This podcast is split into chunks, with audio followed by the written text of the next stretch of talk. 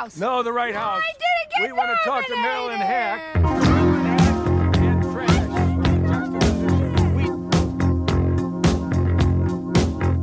I'm from Canada Water.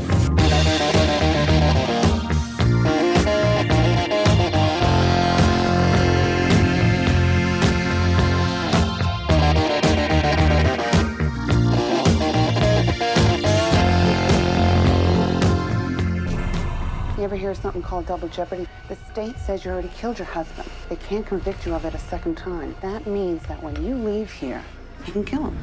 And there's nothing anybody can do about it. It makes you feel warm and tingly all over, don't it?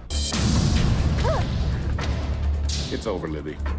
You cannot know what it is like to sit in prison and think of nothing else in the world but your son. Did I make the right choice? I didn't have a choice. You ever arrest anybody you thought was innocent, but you can't prove it?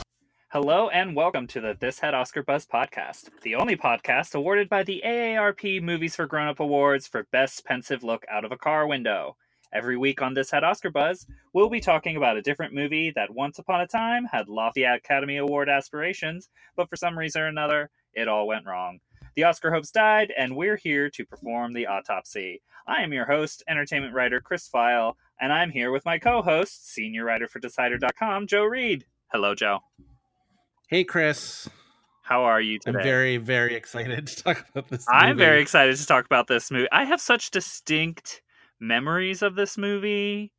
And uh, okay, so I think one of the things we should talk about because when we were bringing this movie up and we were discussing options, this was one of those ones that kind of we did a little bit of the double take of wait, this was actually in the conversation for a minute.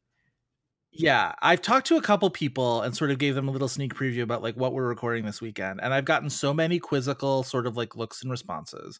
We are talking this week about the 1999 legal thriller, legal Thriller. asterisk. There's a There's there's a lot of asterisks about the law in this movie. I will say that. We'll get into it. Uh, 1999 thriller Double Jeopardy, starring Ashley Judd and Tommy Lee Jones and Bruce Greenwood. Um, and every time I would mention to somebody, "Oh yeah, we're talking about Double Jeopardy this week," and they're like, "That had Oscar buzz," and I'm like, It "Yeah, did. it was a hit." She had Oscar buzz. I always say like she did, the movie didn't, because like that's a clear distinction that I remember. And so as I'm then watching the movie again to prepare, and I'm doing my like due diligence and researching and whatever, and I get to the Wikipedia or the, the Wikipedia page, the Rotten Tomatoes page, and it's like a solid 25%. And I was like, oh shit. And then I'm like going through, and it's very difficult to to sort of Google search for old articles that sort of like mentioned passing Oscar buzz. Like what we talk about here, the further back we go, the more fleeting and ephemeral it becomes. Where it's like a lot of this, especially when I started the Tumblr, I was like, I I know it when I see it. It's all basically like shit I remember. And people are like, that got Oscar buzz, and I'm like, trust me, it did. it's like, okay, Well, you're the boss. and this week for Double Jeopardy, it's one of I think this is kind of one of those real hardcore cautionary tales where I think the reason you get these quizzical looks from people when you talk to them that they're we're doing this movie is because a lot of things in any given year can have some conversation around it that will not be remembered Right. whatsoever years down the line because I also remembered this being in the conversation specifically for Ashley Judd's performance. And part of it was because it was this huge box office hit. Whereas the you're talking about a mid-range thriller they usually the successful ones will hit the 50 to 60 million range and this was a 100 million dollar movie. Yeah. But I started to question myself and I was like, was this only like one Yahoo I heard like mention it in passing and I had somehow like internalized it in my kind of like, you know, college youth or whatever when like so many other things were going on. And maybe this is one of those things that you've always thought was true and it turns out that you've always been wrong. And I think I even like texted you about it and I'm like, "Oh, I might have to like apologize to everybody." you sent Whereas- me links But then, so finally, then I finally was Google searching and sort of, I literally was just like Ashley Judd Oscar Double Jeopardy question mark, and I finally came upon something. It was an old article from the New York Post from November of 1999. It's essentially just like an Oscars preview that, like, again, I wish more of these were more easily like searchable and findable because like these things are phenomenally interesting to to read with any kind of hindsight. And I wonder if part of it is like once the Oscars happen, these things get burned because nobody wants to have this paper trail of them being wrong. But this is sort of like laying out the the field for the 99 Oscars and it's, you know, American Beauty is mentioned and The Sixth Sense is mentioned and The Green Mile and The Hurricane. And then lo and behold, like thank God, the paragraph hits where it says they're talking about best actress and they mentioned like Hilary Swank and Annette Bening. And they say Double Jeopardy was such a hit that Ashley Judd has to be included in any list of possible nominations. It's one sentence, but it's good enough for me. I'm just like, I finally have like independent, and I wasn't reading the New York Post at the time, so that's at least two sources. The one that I can't think of now, and and this one. So like I'm Even not outside crazy. of those, I would make the argument that because this movie opened in September, yes, Uh yes, it opened the same weekend as American Beauty, which is crazy. which is crazy. That's Yeah. so interesting. It won against the uh, Best Picture winner. Oh, I think it opened the weekend that maybe the weekend that uh, American Beauty went wide it, or wider. It yeah. was entering the conversation when the conversation is still new for what awards players will be at a time when Ashley Judd was kind of an up and coming actress. She has this major hit. So, yes, this is just kind of how movies like this can come into the conversation at least at the beginning when you know you read an Yeah. article like i remember some of those entertainment weekly uh, prediction articles that it would be a list of 20 different names Oh, totally. And some of them would just be like name in bold, and you would have to like sort of figure it out yourself. This post article that I'm reading was mentioning heavily Angela's Ashes. So also shout out to Chris for your Shout out to me. Every time now I think of Angela's Ashes, I think like, oh, that was Chris's horse back in the day.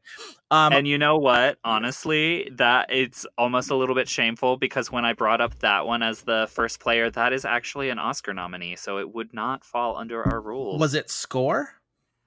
Yes. Yeah, that was the Oscar nomination it got. Yes. Interesting. It's still that's still small enough potatoes that I feel like we could fudge it. It Um, wasn't to the extent that it was, but it is technically an Oscar nominee. Double Jeopardy also opened alongside Jacob the Liar and Mumford. Both of those which opened on over a thousand screens, which think about that. That's think wild. about that, people. so yeah, so I feel like we're justified in talking about Double Jeopardy. Also, it like lets us talk about this movie, which is a deeply sort of odd and interesting movie from a few different angles. One of them being, as you mentioned, it was a huge hit. It was number one for three straight weeks, even if it was in the sort of days when the September drought was a real thing. Um, it didn't again, it beat things like Jacob the Liar, but it also beat things like Three Kings and well, Mystery Alaska, but whatever. um, Random Hearts, like other, you know, other failed Oscar buzz. Random Hearts starring by- fell by Harrison Ford and Kristin Scott Thomas, who were on the cover of that year's Entertainment Weekly Fall Movie Preview in a They pool. sure were. Yeah.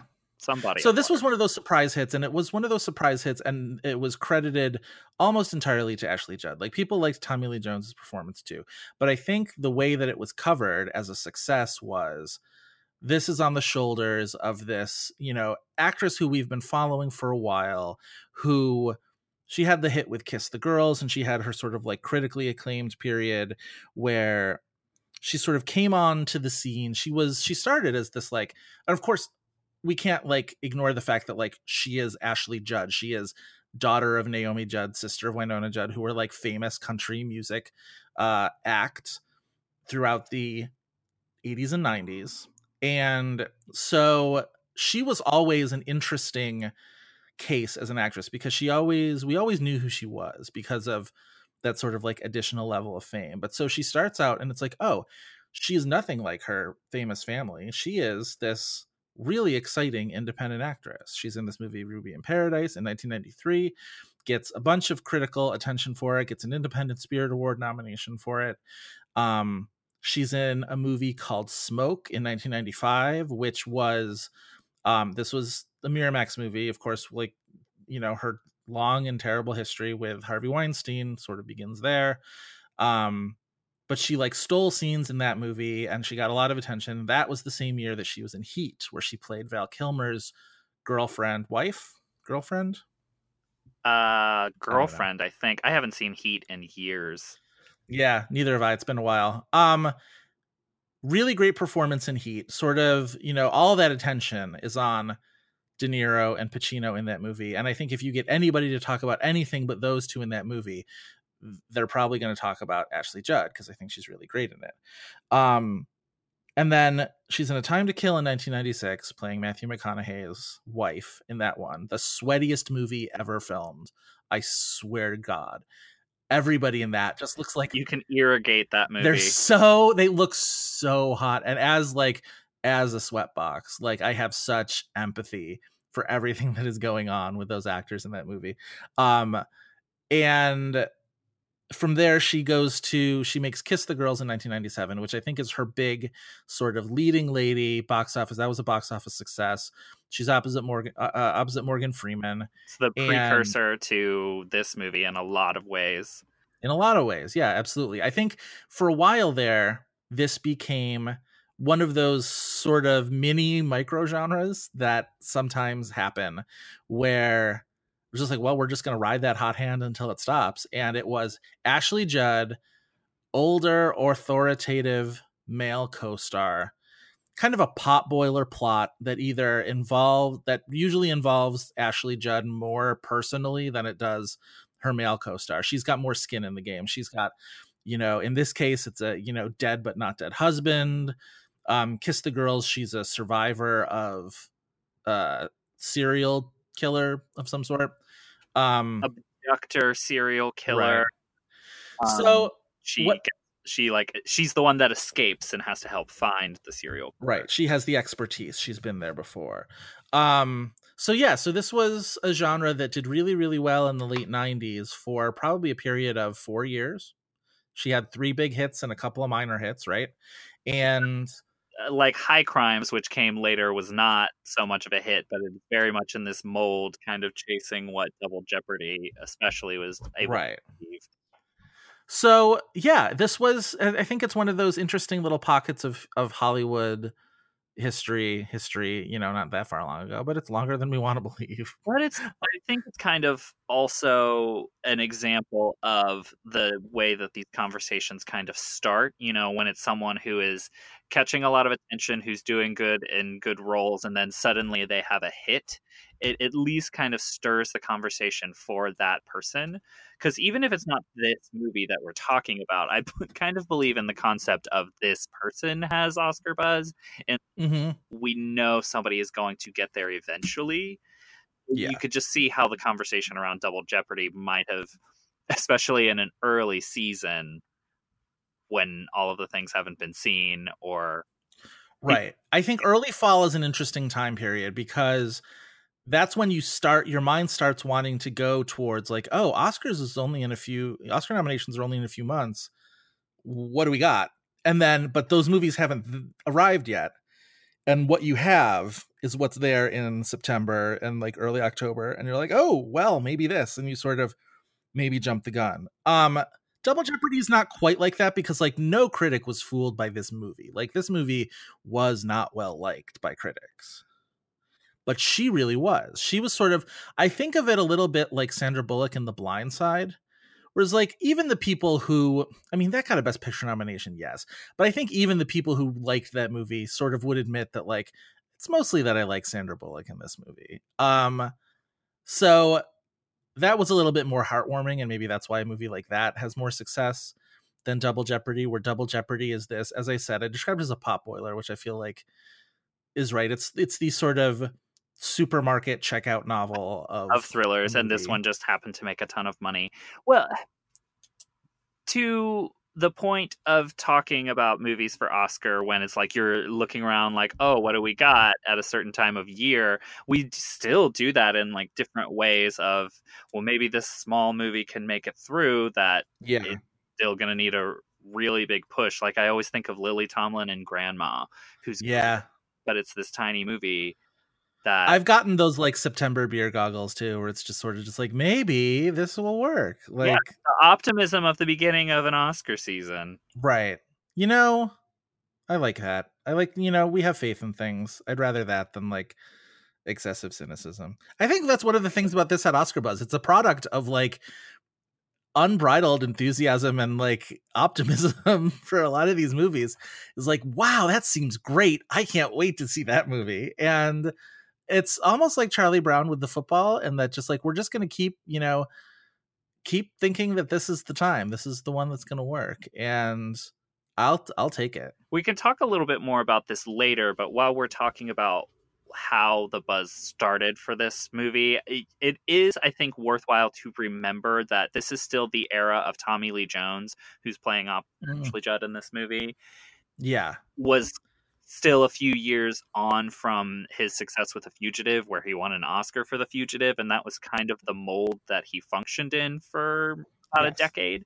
Uh, the trailer leans heavy on him being like Tommy Lee Jones from The Fugitive, and in one of the uh, one of the reviews, one of the reviews is like his best performance since The Fugitive, and I'm like, what? But not blown away. Um, and so like I think definitely they wanted to market it on something like that, a sort of like you know thriller for grown-ups.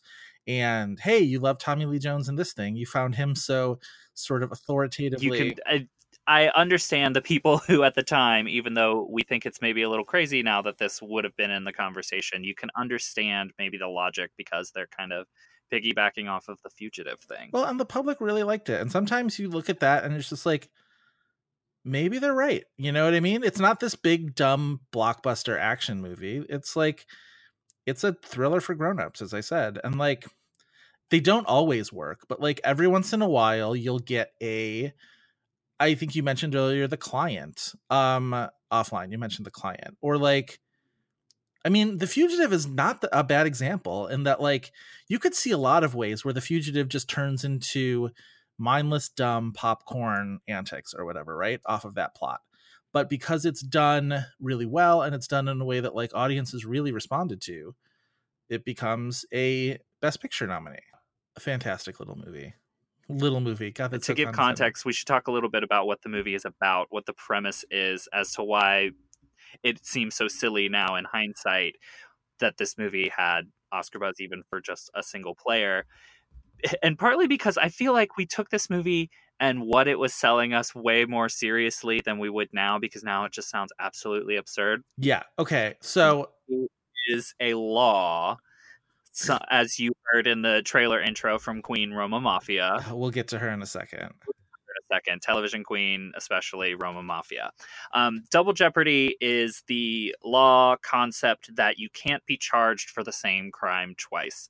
So Ashley Judd is a wealthy wife and mother to Bruce Greenwood. They have like a yacht, this idyllic, like almost in Monterey, uh, seaside home that um, they're very wealthy. Either way, they go out on their yacht. Bruce Greenwood is missing from the boat and is the boat is covered in blood. Ashley blood. Ashley Judd wakes up from this to find this crime scene essentially and is charged with her husband's murder. While she's in prison, she discovers that he has faked his death and framed her for the murder. And thanks to once again, Queen Roma Maffia, who is in jail with her. Um, she explains the concept of double jeopardy to her in that all she has to do is just get out of jail and then she can go kill her husband. Because she's already been convicted of it and you can't be tried for the same crime twice. That's what double jeopardy means says this movie which it is one of the all-time great debunked movie premises of all time i feel like where I I sort of compare it to Jurassic Park, where it's like Jurassic Park makes it seem plausible that you could just find a mosquito embedded in am- amber and like get dinosaur DNA from it, and just like yeah, that all seems obvious. And Double Jeopardy, I just think of like so many lawyers after the fact were like, that's not what that means. that's not what happens at all. You can't just do that. That's what it means. She's she's committing a different crime this time. Yes so eh, it, it yeah. doesn't make sense because technically he assumes this other identity. It's like saying if I got convicted of assaulting you, would never, by the way. We're firmly in the realm of hypothetical, and then went to jail for it. That's saying like I could just like assault you forevermore afterwards because I've already been convicted of that crime. That's not how it works, right? Even crimes that we think of as you know final, like murder, Murder's pretty final, I'll grant you. You don't know what medical advances are happening though. The law's got to keep up with science as far as I'm concerned. And if I, you know, can resurrect, then oh, everything's out the window, I guess, according to Roma Maffia Um she is so I will say every ticket bought to this movie, I feel like Roma Maffia should get 30% because she sells the concept of this movie in this trailer better than anybody else could. And she does it with such like sass where she's just like, what is the phrase she uses where she's like, they can't touch you. Like you could, you could uh, kill him in the middle of Times Square and they can't touch you and and then she goes kind of makes you feel a little tingly all over doesn't it? And it's just like it's so it's very much the work of a character actress who is like getting her moment in the movie and she knows it and she's gonna make the most of it. You know this actress you might not know this actress by name um she was on nip tuck i think that's probably her most like significant role in terms of like getting to build a character but like she was a constant recurring defense attorney on law and order she just shows up in all sorts. Of, what do you know her best from, Chris? Definitely know her from Nip Tuck. I, I think uh, listeners, if we'll post the trailer to the Tumblr page, and the second that you hear, you're going to be like, "Of course, she's in this movie." She's one of those that actor people's like you're like, "Oh yeah, I've seen her in everything." If you've watched a crime show ever, you have seen her, and you have been like, "She is amazing." Also, this movie is full of those kind of actors where it's just like you don't know who Michael Gaston is by like name, even Bruce Greenwood to a degree, where it's just like Bruce Greenwood and Annabeth Gish are these actors who's just like, oh yeah, I've seen them in a bunch of things, and you maybe don't know them by name.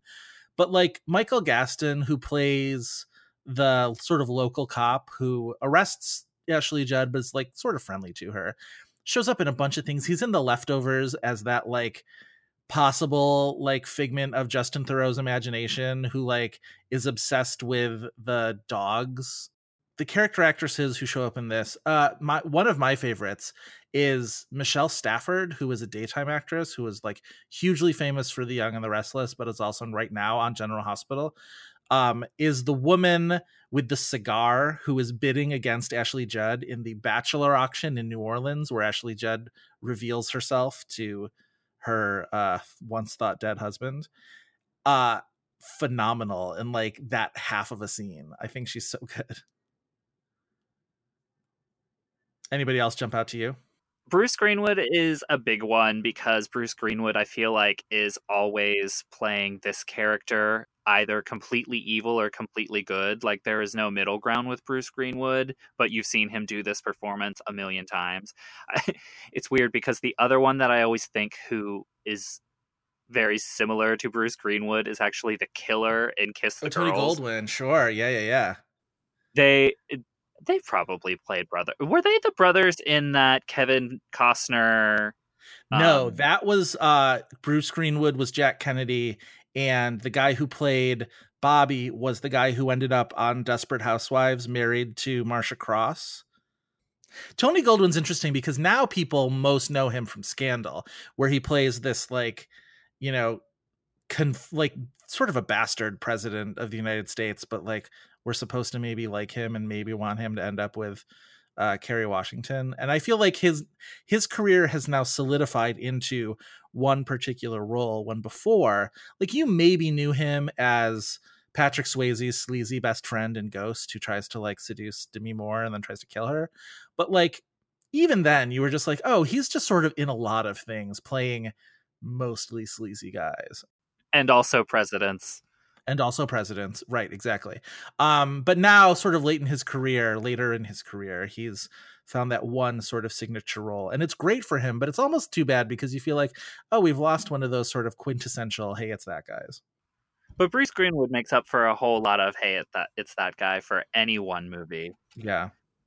So wait so where did we leave off on the plot um, that's essentially the thrust of the movie. Once she breaks out of jail, you get this great montage sequence of her training to just get out of jail and kill him for yes. whatever legal stakes will be against her because she has to, you know. Now she can kill him.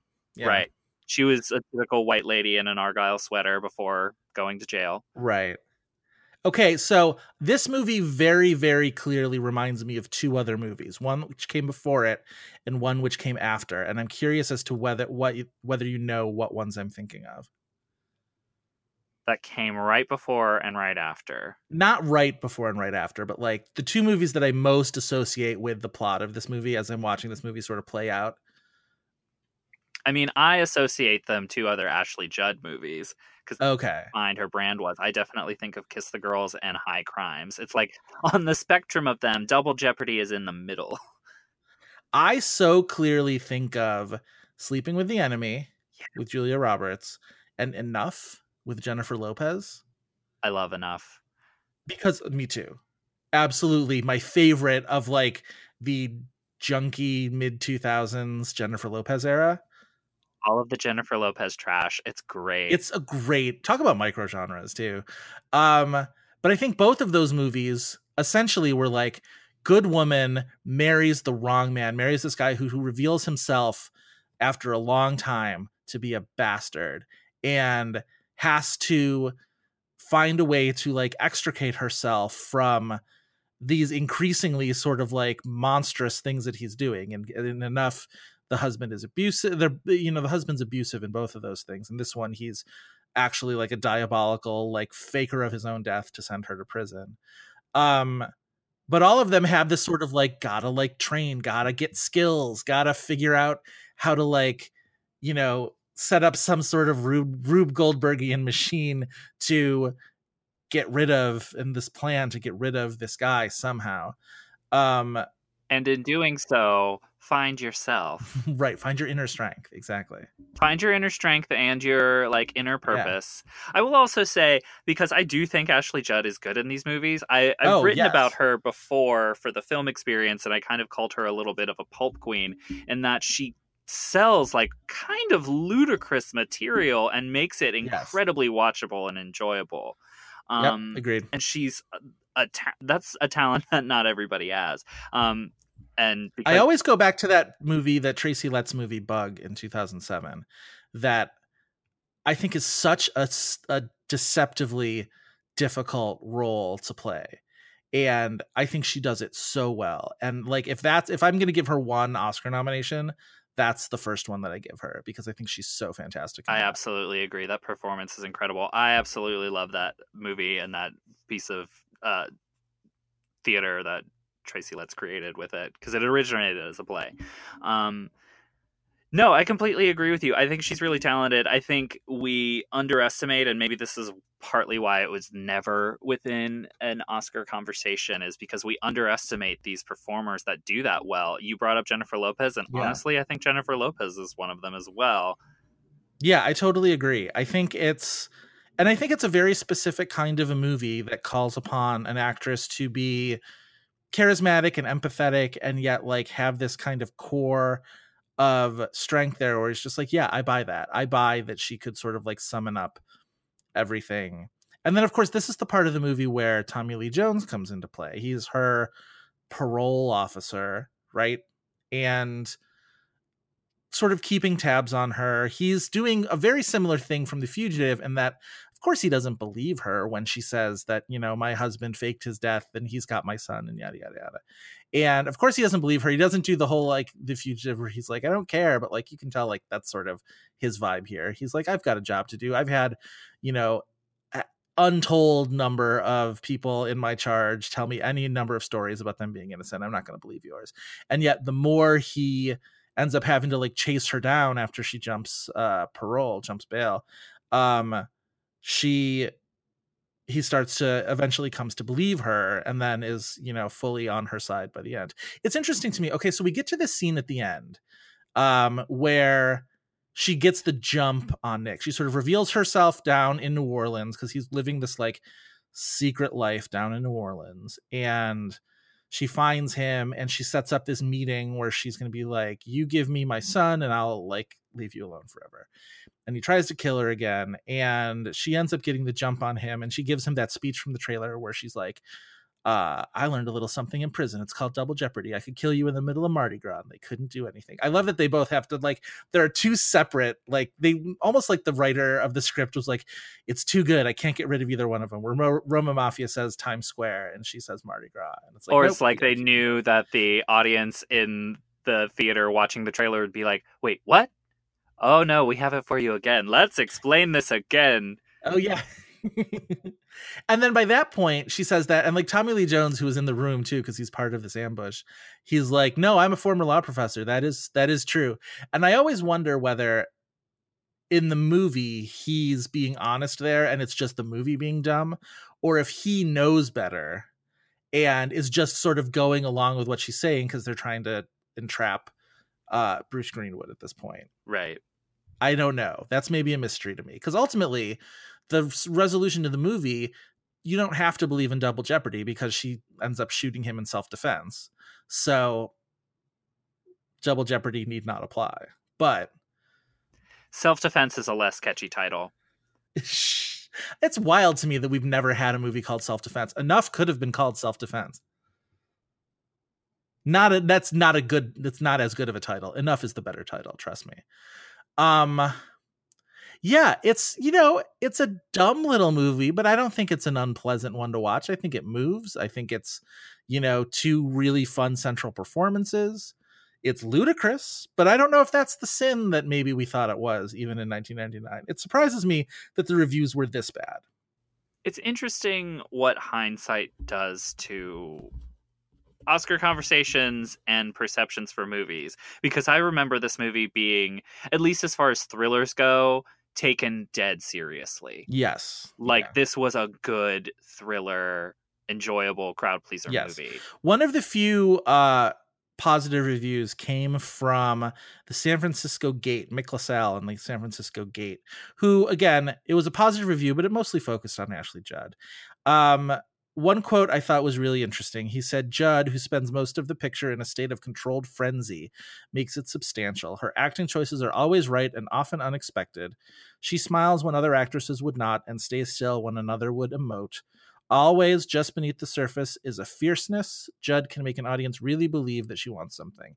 And I think that's a good point. I think it's it's not theatrics, it's not sort of these like flashy things. I think she makes interesting small choices Absolutely. In a way that makes her like fascinating to me. And invites the audience in as well. So like part of why this Yes. was such a crowd pleaser because I remember my audience going wild for this movie is because we can kind of see ourselves in her a little bit or at least she eh, um is kind of the trajectory for at least the emotion and the release of the movie. Yeah, absolutely. I also like this movie does a good job of like giving you little like tricks in shorthand where like at the one point where she goes to jail and she's kind of like the newbie she's like the you know fresh meat or whatever and she gets bullied by roma maffia and her not octavia spencer friend even though the first at first sight i was like octavia spencer because like she will show up in a- an old movie and you will not expect it you will be watching John Malkovich and being John Malkovich, and you'll just be like, "Oh, right, Octavia Spencer was the elevator lady." I think that's her that actual movie. credit is Um, elevator lady or like woman in I, it's got to be. Who else could she possibly be? Yeah. Um. But so, and then there's a little bit of a jump in time, and the next thing we see, Ashley Judd is like the prison hairstylist. She's like the Laverne Cox of uh, this particular prison, and she's just giving this like frizzy haired like disaster of a woman like little advice. She's just like, "Honey, take it from me," yada yada yada, and I'm just like, no, in no other case does the word "honey" convey so much meaning. Where it's just like time has passed. Ashley Judd has gotten used to prison. She's like, she's got herself together. She's in, in control. You don't have to worry about her. Like all in that, just that little sort of like tossed off, sassy little like, honey, like you're a disaster. There is nothing that says experience like the word honey. I'm saying, I'm saying. So yeah, it is not a great movie, but I think it's a movie that is a lot of fun to watch and probably was a little too I think the public maybe had the right idea in this one. It's September. It's like whatever. Summer's over. You want to watch something fun. I would have gone to see this movie too. they definitely had the right idea as far as Ashley Judd is concerned. And that's why it's partly a little bit of a bummer that it's never happened for her with Oscar because it was so clearly at this point in time, we just assumed that, that she would be a player in something. Um, it did feel like there was something where like uh it's only a matter of time. And I remember when all the Weinstein stuff came out and she gave her interview and I can't remember which interview it was. Um but she talked about one of the ways she sort of like pushed him away and pushed him off. And one of the I think the one quote was like when I win my Oscar then I'll like, you know, go on a date with you or whatever he wanted to do with her, whatever gross like. And that was her way to get out of the situation. That was her way of getting out of the situation. But I also feel like it's it's telling of you know where she was in her career where she was just like that was When an ambition that was like an honest ambition of hers and you know that whatever happened with Weinstein whatever sort of like blackballing went on and whatever you know machinations he went to to like get her not considered for jobs or whatever like it's a real loss. And she's like that was on obviously you know she was proud of her career accomplishments and she should have been. And that was an ambition of hers and that that was thwarted in any way by what he did is like i mean obviously he's you know the laundry list of terrible things that harvey weinstein's done.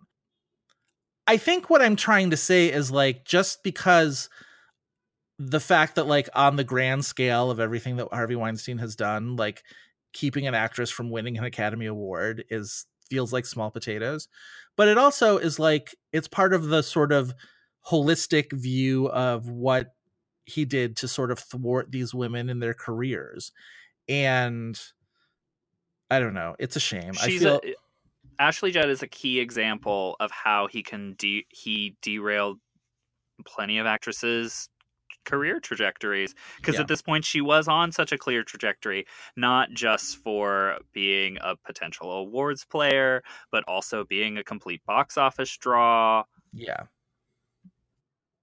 And so after this, after Double Jeopardy, she again she sort of rides the rest of that mini micro genre where she does what did we say that movie was called? high crimes High Crimes, right.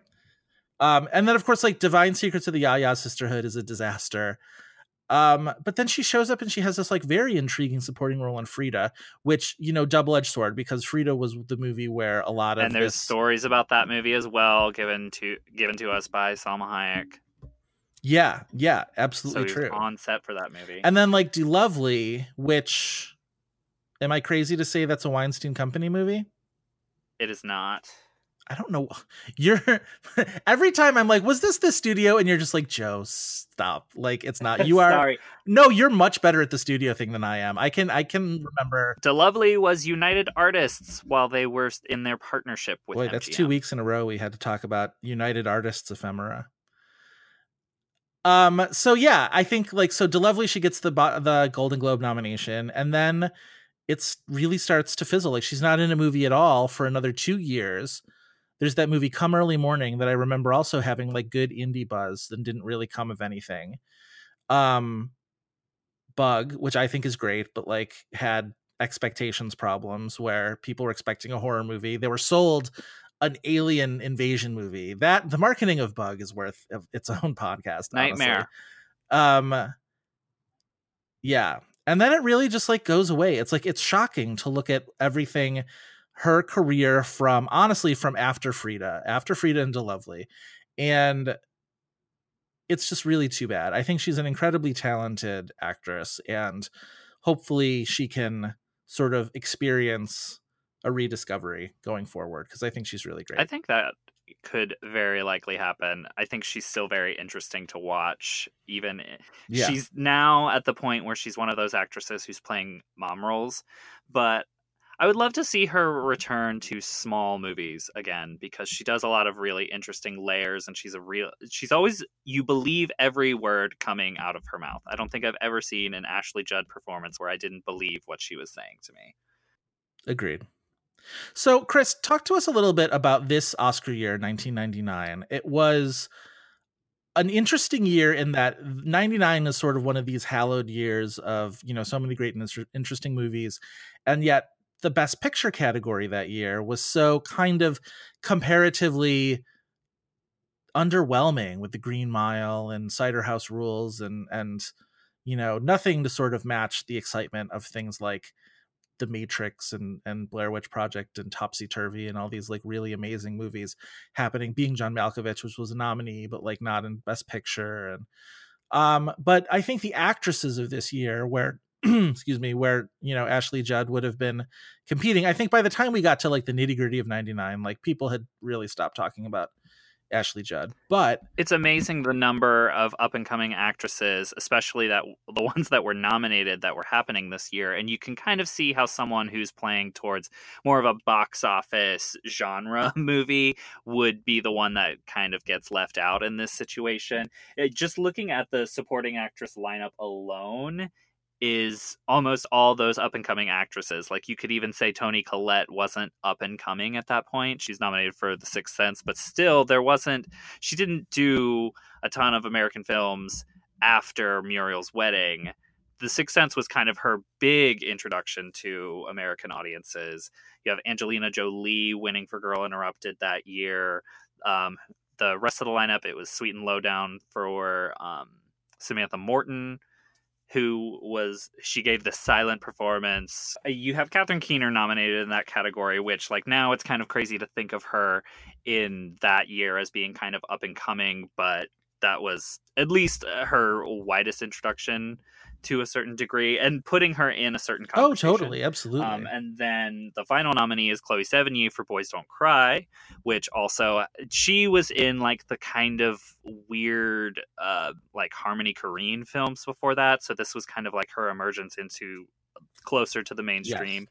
and then in the same film you have probably the biggest emerging actress Hilary Swank. Right. I thought you were going to say Angelina Jolie. I was like, I think we're okay with Angelina Jolie. No, I already said okay, Angelina Jolie. Um, yeah, Hilary Swank. This was her big sort of breakthrough. I, I one thing I wanted to mention earlier when we were talking about like how how accurately can I remember who had Oscar buzz from back then? I remembered an even more ephemeral source, which was I remember flipping through the channels one evening and there was a Entertainment Tonight segment about like Eh, from the beginning of the fall or maybe even like mid fall about like who's going to be up for Oscars and they did like an Oscar preview and they mentioned Hilary Swank for Boys Don't Cry and that was maybe the first time I had heard of this up you know upcoming movie called Boys Don't Cry and I was like, "Oh wow, Hilary Swank from 90210." Like that's basically what I knew her from. Um The next Karate Kid is an Oscar player. Right. And then in that same one, they mentioned Milla Jovovich for The Messenger, the story of Joan of Arc. And I always think about that too because that's the only place I remember that season anybody talking about Milla Jovovich for that movie. But I wound up being like, "Really? Huh?" And then like nobody else mentioned it and i'm just like what publicist did like their a plus like all-star work getting mila jo- it's not like she's bad in that movie but like it's just interesting that like that's the one place where that showed up. Anyway. It's curious in the time that we're talking about though too there were a lot less sources for this type yes. of conversation. So one so little mention meant more. Yeah. It did Absolutely. So yeah, so Hilary Swank is the big sort of Oscar story this year, and I think rightly so. That actress category is a strong one. I feel. I think it's Hilary Swank. I think Annette Bening, who flip a coin and you could have given that Oscar to Annette Bening. I think she's great in American Beauty. Julianne Moore for The End of the Affair is fantastic. Uh, Meryl Streep for Music of the Heart, which fine. Um, I can never get too churlish about Meryl. But just, she learned how to play the cello for that movie. movie. or the violin, whatever the hell she plays. The violin. And then wait, who was the fifth nominee Janet in McTeer. 1999? Right for Tumbleweeds. God, I love Janet McTeer. Although I don't think I ever saw Tumble- Tumbleweeds, or if I did, I was like too young to appreciate it. I have not Should seen Tumbleweeds, though. I also love Janet McTeer but that was also the trend back then too was like every year like one actress from across the pond who gets i guess that we sort of still do that now with like charlotte rampling or isabelle huppert or whatever where you know an actress from europe who everybody has decided that like this is the performance from you know a non-american woman to get nominated. That was her. That was janet mcteer that year So would we have been happier with an Ashley if Ashley Judd had like made it instead of Meryl? Let's I say? think that Oscar history is needs an Ashley Judd nomination. I like I know that some people are probably cringing at that, but I think it would feel right if she had a nomination. Like yes, she just feels like the kind of performer correct. that that should have happened. yeah, But I would not say for this movie. yeah. I think that's I think that's about right. I think I would have to see like Music of the Heart again, but like if not Meryl, there were a bunch of women that year who gave you know really fantastic performances that probably you could slot in there instead. I haven't watched Girl Interrupted in a long time, but I remember at the time being really in on Me too. Winona Ryder. on Winona Ryder. Yeah, she's wonderful Yeah. on that. She really is. She truly is. Um, and then of course Reese Witherspoon in Election, one of the great like if we only knew, if we had any kind of foresight as to what the rest of her career was, it's obvious to me that like the Oscars would have wanted to have gotten in on the ground floor with her. But the dumb thing at the time, I remember them pushing her for supporting. Are you kidding me? Because it's Matthew Broderick's movie. God damn it. And she was not an established star Yeah. at the time. That's- It's the lazy logic that still happens today. I will say, for as much as I get angry about studios refusing to acknowledge that a movie can have two leads of the same gender, it makes me. I think the thing that makes me even angrier is this idea that, like, if a performer is young enough, we can just make them supporting. And it just, oh, it just drives me crazy. Like, from Haley Joel Osment to Hailee Steinfeld to like you know take your pick it's like we're not stupid like just because they're a kid doesn't make them supporting like s- uh, i don't know We will see how that comes to fruition this year. wait who are we talking about Timothy Chalamet. oh okay because we think he's gonna be pushed in supporting I don't think they are, are going to have the guts to say that those are both lead performance. We'll see what we're talking we're talking about uh boy Beautiful Boy. or beautiful boy god beautiful boy and boy erased are gonna get a lot of uh crowded headspace for me going through the rest of this year yes beautiful boy coming out this fall starring steve carell and timothy chalamet yeah, Yeah. that could be interesting i mean also haven't seen the movie yet so like maybe he is not in the movie very much but trailer certainly seems, seems to suggest that he is Right. But being that he's the younger star, even though he is a Yeah. Best Actor nominee already, right that right just seems like a situation that that is possible. That seems to me more along the lines of though we don't want to have two actor leads which like is stupid but i find it a little less stupid than the fact that like like hailee steinfeld being like the only like the actual female lead of that movie there's nobody else in the actress But it's category. also a convergence of the two things that you hate the most. Like it just it played out in Carol too. Like Rooney Right. Mara, you are you cannot tell me that she was not the one pushed to supporting because she's Right. younger. That's she doesn't understand these things because she is young. Yeah. Um, it's, in, it's right there in the text. Uh, Ashley Judd, Ju- Ashley Judd did not get an Oscar for this movie. She did get another Our award favorite. though, and I want you Our to talk favorite about awards. that. It will not at all surprise any of our listeners. It did not surprise me even. I knew when I looked this up that this was definitely a Blockbuster Entertainment Awards winner. Ashley Judd won for favorite actress in a suspense. She beat out Angelina Jolie for The Bone Collector and Gwyneth Paltrow for Talented Mr. Ripley. I love favorite actress suspense. Like it's not just The funny thing is there is also a thriller category. wow, really? Who won in that for that year? I will look that up, but there are multiple categories that are essentially the same fucking movies. That's ins- I mean, God bless you, Blockbuster. Maybe they just like maybe for the Blockbuster Awards, they just went around their video store and every genre that got its own little like designation in the video store gets its own category. Well, yeah, because old video stores used to have like weird distinctions of like s- like yes, there was like drama, family, teen, but like family, family pet. drama. Yeah, yeah, yeah, exactly. She was also a nominee at the MTV Movie Awards that year, which also makes sense because the MTV Movie Awards are the great sort of crossroads between what is popular and what is vaguely young. Like if it's young enough, it sort of gets in, and I feel like Ashley Judd would have counted for that. She did not win in that category. Do you want to guess who won Best Female Performance at the 19 at the uh 99 or I guess it would have been 2000 MTV Movie Awards, but this is back when the MTV Movie Awards were still kind of cool. Like you would have actual Oscar nominees lined up next to like blockbuster hits like this, yeah. But it would be kind of the cool choices most of the time. Okay, so I'll give you the other four nominees. You tell me who wins. Uh, alphabetical order: Drew Barrymore for "Never Been Kissed," uh, Neve Campbell for "Scream Three, the worst of the screams. Sarah Michelle Gellar for "Cruel Intentions," Julia Roberts for What "Runaway Bride," which is like that's adorable. Sarah Michelle Gellar. Sarah Michelle Gellar, yes. See, and I my blind guess would have actually been Reese Witherspoon because my memory incorrectly told Yeah. me that she was nominated.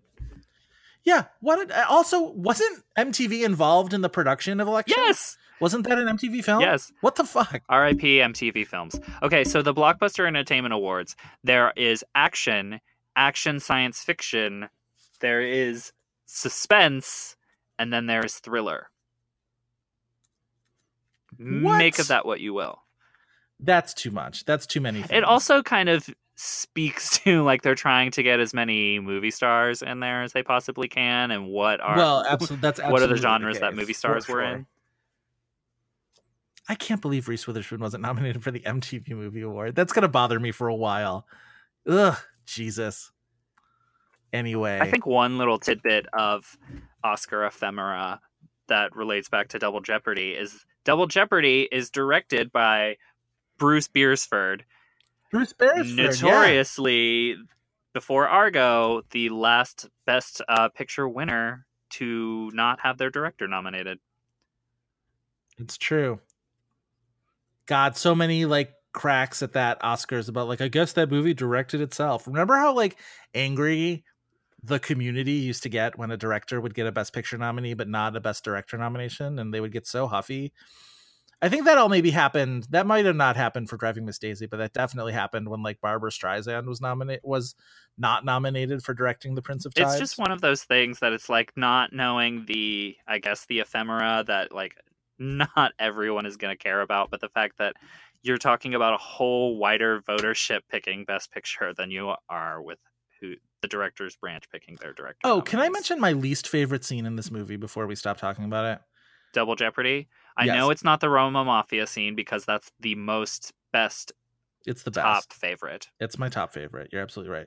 No, the scene where Tommy Lee Jones is trying to find Ashley Judd and he like goes to a bank or whatever and is looking for records for something and he like leans on the one teller who used to be one of his like parolees. Oh my god, and that fully scene like made me doxes so her for angry. being like a former prostitute or whatever, just so she'll give him this information that she shouldn't have to give him like legally. And it reminded me that like oh, I watch movies in a way different way now than I used to. Where like I used, I'm sure back then I would have been like, hey, he's getting what he needs to get, and like, haha, like she just got put on blast. And now I'm just like, you doxing fucking cop, like, yeah. fuck you. Well, and also it's like it's supposed to be funny because it's Tommy Lee Jones. He's a little scoundrel. He's and like, she sort of even gives him a look like you like why I oughta, but she's not like that traumatized. Whereas like in real life, in any kind of like realistic reaction, like she's screwed at that job now. Everybody knows she used to be a hooker. Like, I don't know. I felt bad for that actress. I was like, I hope that she got her full benefits of her SAG card for being taunted by. Tommy Lee Jones in this trash scene. Not that being a hooker is shameful, but you know what I mean. She didn't want that information on blast. And Well, and also that it just mocks her. It does. It belittles her. And anyway, I think it just assumes, I think it's a movie that assumes that we will be automatically on the side of a cop in a way that, like, I don't think you can make that assumption anymore, at least for a lot of audiences. Right. Or that we'll be on the side of Tommy Lee Jones. Also, is every boarding school called St. Albans, or is that just like a thing? Like, I thought it was so funny when they're like, Where's my son? Just like, he's going to school at St. Albans. And it's just like, okay, like, they're all, aren't they, all, just St. like that? Albans. Hey Joe, Hey, what? do you want to play the IMDb game? I, of course, want to play the IMDb game. Some people know this game as known for We call it the Right. IMDb game for the purposes of this at Oscar Buzz. What the challenge is is we will name one performer and you will have to guess the four top entries on IMDb based off of whatever their weird algorithm is. God bless the algorithm. Don't besmirch the algorithm. It has the its re- algorithm is what makes it fun. it has its reasons. It is weird and esoteric and unknowable, and that's what makes it fun. All right. I have one for Joe. Joe is going to have one for me. Joe, would you like to go first? Yes. Okay. We earlier mentioned that we both love Ashley Judd and her performance er, and her performance in the movie Bug. Her co-star, also great in the film, is Michael Shannon. Oh, oh, this will be easy because Michael Shannon's only in like a bajillion movies every year. Okay. No TV. No TV, no voiceover work. Though, oh my god, I feel like there is has not been voiceover Michael Shannon work, but I feel like that's something we're being denied. Yeah, well, that should happen. That should for sure happen. Um, well, his two Oscar nominations don't seem like they would be good fits, but I'm gonna guess Nocturnal Animals just to get it out of the way. No. Okay. Um. Gosh. So many other things- Oscar nomination is in there. Wait, Revolutionary Road? Yes, It is one of them. correct. Wild. Okay. I actually hate that performance, but whatever. Um Premium Rush. No. You have two no's, so I'm gonna help you out. Um, Yeah, two of year. these are from the same director. One, Wait, give me years on them though. uh, 2016 and 2011. Both of them had some Oscar conversation around it, but then one of them, it was like once we saw the movie, it really just kind of died, and it was one of those things that was like shuffled around a lot. It was a director that I think a lot of people on Twitter make fun of. I think he's kind of interesting. David O. Russell? No, Um 2011 and 2016 same director. Huh. both kind of genre. Well, one is more of a genre movie. One is like horror genre esque a little bit. Um, that was like Michael Shannon in a big starring role at the time that we were only seeing him in supporting performances. It was a Sundance movie. Oh, oh, oh, Take Shelter. Yes. Take Shelter and um What is the other Jeff Nichols movie? Mud? No, He is in Mud but not very much. no. Um this one, he is the lead of the movie. It got its release date shuffled a bunch of times. Special. Midnight Special. Wow, dude, did that movie fully fall out of my head? I kind of Wow. like Midnight Special. I was disappointed by it and only because my expectations were really high. Well, it's because Warner Brothers did this weird thing of like shuffling it around and like dating it to in like right in the middle of Oscar season and then moving it back. Yeah. So when people finally saw it and they were looking Yeah. at it through that context, it didn't play. That's the kid from It and the Book of Henry, right? Yes. Yeah. You still have one more movie, and you are going to be What year? very upset that you did not get this because it is sitting right there. It is from 2017. It is a major Oscar player. It is a Best Picture winner. Wait, what? It is The Shape of Water. I always forget that he's in that movie too. Wow. I think he's everybody's least favorite thing about that movie. And I that's think that's true. I think that's definitely true. Michael Shannon is a movie most people like a lot, or is an actor who most people like a lot more than I do. Um, but yeah, wow. Okay. All right. Well done. Challenging, challenging work. I am going to give you an actress we have mentioned a couple times in this podcast already in relation to the types of movies that she makes. Ah, Jennifer Lopez. Jennifer Lopez. The choices are yours. Selena. No. How is Selena not? Oh, this is when the algorithm sucks. Um, The Cell. No. God, the right. ones that I love. Two strikes Okay. and now you get years. Uh two of them are from 2002, one from 2003 and one from 2015. Dang, so they're all back to back. Yeah. Is one of them enough? Yes. One of them is enough. On the poster, do you want to know what the tagline to that movie is? Yes. Everyone has a limit. Enough. I love it. So I would good. love if the tagline had been "Enough is enough" and then the title. yes. All right. What else you got? Uh, the no, that's not called the breakup. It's called um. Wait a minute. What was the same year as Enough? Uh, romantic comedy where she's on the poster twice. Once, sort of daydreaming of a better life. Oh, Made in once- Manhattan. Yeah, there you go. Is Gigli one of Um, them? Yes, that's the 2003 Okay, one. so I got the 2015, which is the newest one. What are her semi new? Is it that? Is it that terrible movie? Don't you say terrible. First of all, I will not regard. I will not acknowledge your answer if you call okay, it terrible. I I never said that. I never said that. But I have not seen this yet. But it looks stupid. Like I would love it. Is it? Um, what is it called? Um, It was the best time I had in a theater that whole year. I guarantee. you. the- the- the Boy Next so Door. Much fun. The boy next door. Yeah, yeah. Not terrible. Super Justice fucking for fun. Selena. That's what I will say. Justice for Selena. Justice for Selena. Justice for Out of Sight. Justice for like a few. quite a Justice few for the. Cell. I'm definitely one of those weird gay people that is like riding hardcore for the Cell. Oh, who was that director? Tarsem. Right. Remember when he would have a movie every few years and like that like that little cadre of like Tarsem gays were just like the best movie of the, like the visually audacious and whatever and I'd just be like okay like I'm just not to see it. Um whatever that Lee Pace movie that he made that I never The saw. Fall. Anyway, well done. Well well guessed. Do you have any last thoughts on Double Jeopardy Um,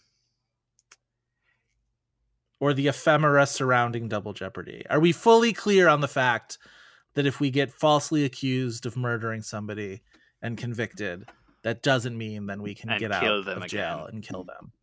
Yeah. Don't do that.